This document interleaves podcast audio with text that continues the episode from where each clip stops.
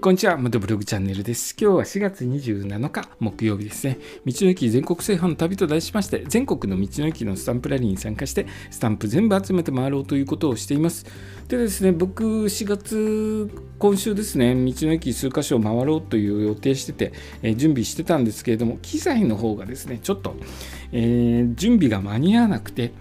残念ながら今週道の駅行くことができません。で、このままですね、ゴールデンウィーク入ってしまいますので、ゴールデンウィーク明けからですね、少しずつ道の駅回っていこうと思います。で、今日はですね、信号機のない横断歩道で、え車が止まってくれる停止率ナンバーワンの件についてお話をしますね。えー、信号機のない横断歩道で歩行者に水を譲る車の停止率全国ナンバーワンはどこだと思いますでしょうか、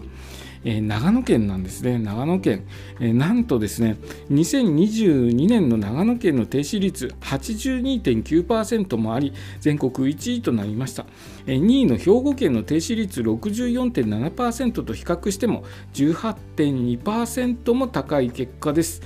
えー、長野県はですね JAF がこの調査を開始した2016年以来ずっと全国1位に輝いています。これはすごいことですね。非常に素晴らしいです。僕長野県にたびたび道の駅のスタンプラリーに行ってるんですけれども長野県イメージ的にはそんなに止まってるのかなっていう気がします。僕残念ながらですね横断歩道を渡ったりとかしないので、まあ、自分自身はですね横断歩道で歩行者いたら必ず止まることを心がけていますけれどもえそんなに停止率高いんですね。えっ、ー、と今年また僕長野県の方に行きますのでちょっと試してみようかなと思っています。横断歩道を渡ってみてですね、どれだけ車が止まってくれるのかというのを、えー、改めて実際に僕がレポートしますね、行ってみて。えー、なので、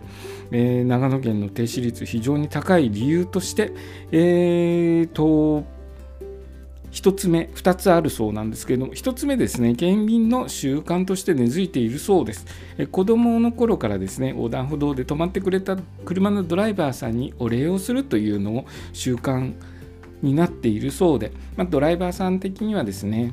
道というか横断歩道で停止して横断している子どもたちがお辞儀してくれるっていうのは非常に気持ちのいいことですよね。そういうことでですねやっぱり停止率が高くなるようです。2番目は横断歩道の標識ですね横断歩道ありますよという標識に LED ライトを取り付けて夜間えピカピカ光ることで横断歩道があるという認識が高まり停止率が高くなるということです。そういったところもですね長野県力を入れているるようです。まあ、こういう2つのことからですね停止率非常に高いのとあと JAF がですね毎年信号機のない横断歩道での車の停止率を、え調査して公開してるっていうのも関係しているということです。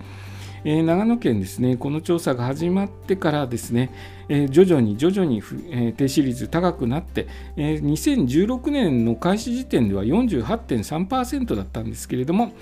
2021年までに85.2%と増加傾向になっていることから、えー、調査結果が発表されることによってですね県民が、えーどんどんと上げていこうという意識が高まっているのではないでしょうか。え、その他にもですね、えー、2018年時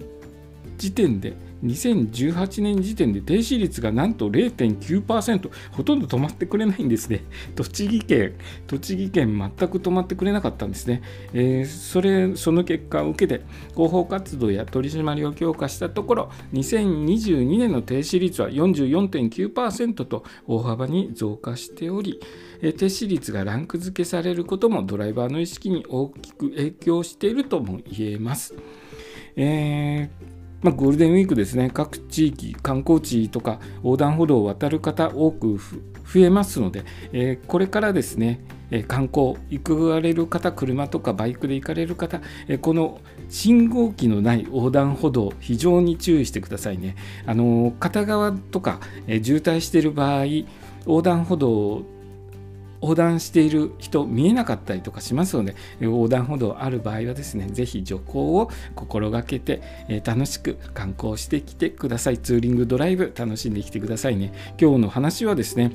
信号機のない横断歩道の停止状況についてお話しさせていただきました。今日の放送もお聴きいただきありがとうございました。それではまた明日。